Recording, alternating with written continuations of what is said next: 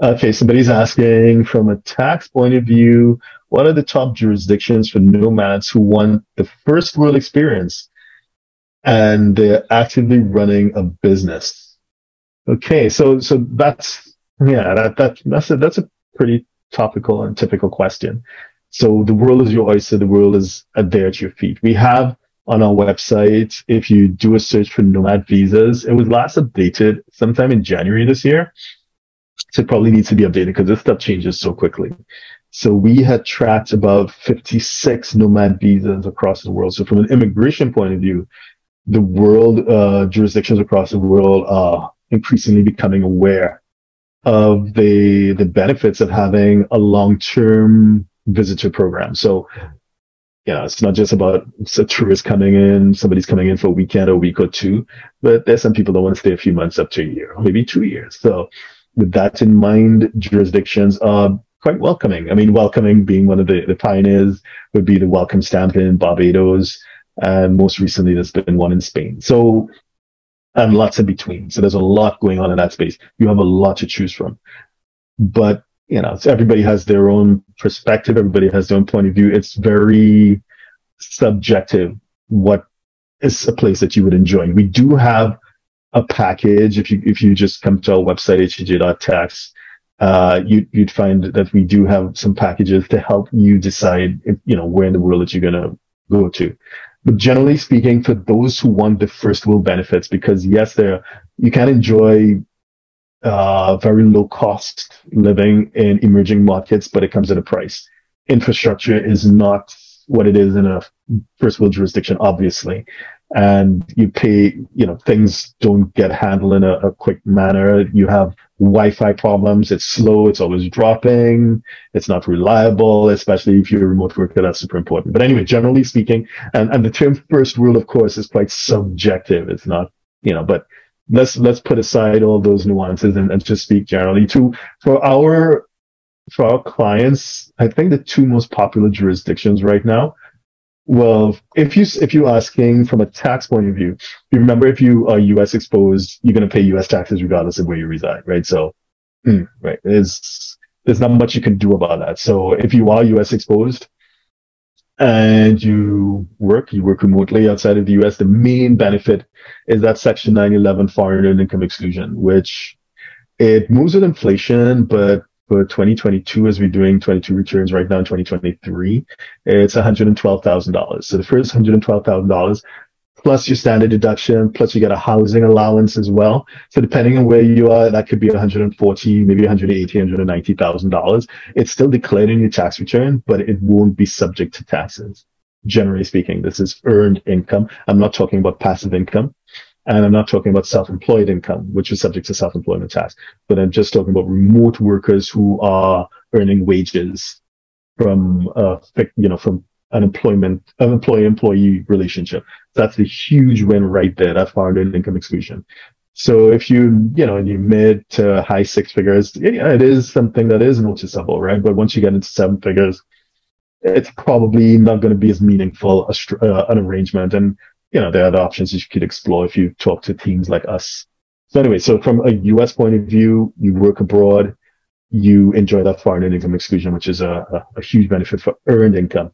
Now, if you're not US exposed, uh, well, then, you know, that's, that's, that's a, a great win right there because typically once you sever tax residency with your country of origin and you do so in the appropriate manner, you may be able to break free of their of their tax net, right?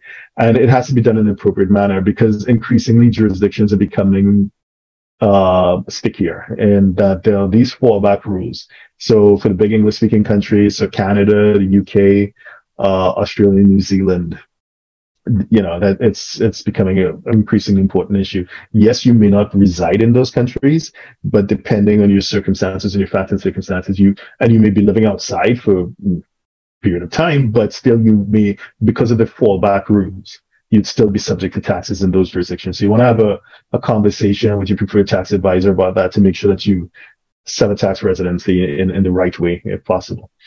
Having said that, let's let's assume that you've done it. Then you know where do you want to go? For if you're US exposed, a popular place to go is of course Puerto Rico because aside from we, we spoke about foreign income exclusion, but more importantly, there's some benefits in terms of unearned income of so-called passive income. And you can enjoy under certain circumstances, zero percent tax on, on passive income. So it's a huge draw. Other than that, and this will be for Americans and non-Americans alike. I think two of the most popular jurisdictions, at least right now, the flavor of the last few months at least, would be the United Arab Emirates, which, you know, the most popular of which is Dubai. So it's a, a union of several Emirates. The capital is in Abu Dhabi, but Abu Dhabi is kind of low key. The, the more boisterous, the most boisterous member of the Emirates would be, of course, Dubai. They, you know, the, the entertainment hub of, of the union. It's increasingly popular from an immigration point of view. They are so easy. It, and it kind of came into its own during COVID when it was, for some period of time, it was the only international city that remained open to everyone.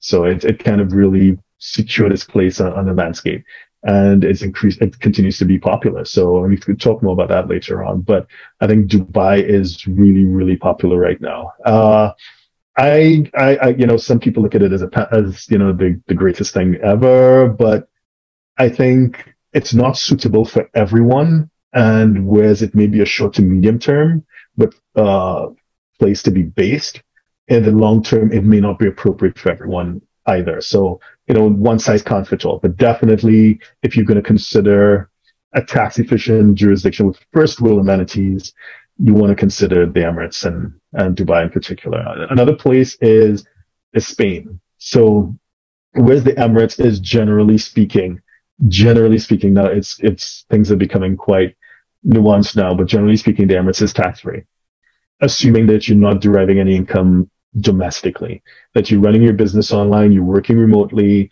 and your income is derived from outside of the Emirates, is going to be tax free to you into the Emirates. Spain, mm, Spain is again, it is nuanced. Now, Spain and Europe in general is not typically considered a high tax jurisdiction, but what Spain has done with its nomad visa uh, as well as a previous regime called the, the Beckham Law. It's created situations where you can be physically in Spain and you can be physically resident in Spain, but you're not considered tax residents in Spain, even though that's where you are. And, and that's an amazing draw. It's, it, the, you know, it's a limited time. So, it, you know, there's some nuance to it, but typically it won't last more than five years. And generally speaking, your income derived outside of Spain will be tax free. And with the nomad visa, so there are two ways of getting it. There's the nomad visa as well as the Beckham law, but I think the nomad visa is, is quite popular right now. You need to demonstrate there's a, a laundry list. You can go to various websites. There's a list of what they're looking for. It's brand new, so people are still figuring it out. But generally speaking, you need to pay yourself or you need to demonstrate that you're earning at least 2000 euros uh, but aside from that, everything outside of that will be tax free, generally speaking. And again, it's, it's quite nuanced, right? So it's really designed for that person, just like the Emirates, someone who derives their income from either in, as an independent contractor or a remote worker, employee employee relationship with uh, an entity or with clients outside of Spain, or in the case of the Emirates, outside of the United Arab Emirates. So yeah, Spain and the Emirates would be two jurisdictions for those who want the benefits of that first world experience in a tax efficient manner. It's definitely worth considering, but they're not perfect. So tax just begins the conversation. Obviously, non-tax factors will inspire you as you make your ultimate decision. Okay. So if you're a six, seven, or eight figure investor, entrepreneur, or business owner who needs a tailor made solution from a qualified team of professionals, we can help you achieve the international lifestyle, the freedom, and even the tax savings you're looking for. Visit us at htj.tax and live that international life.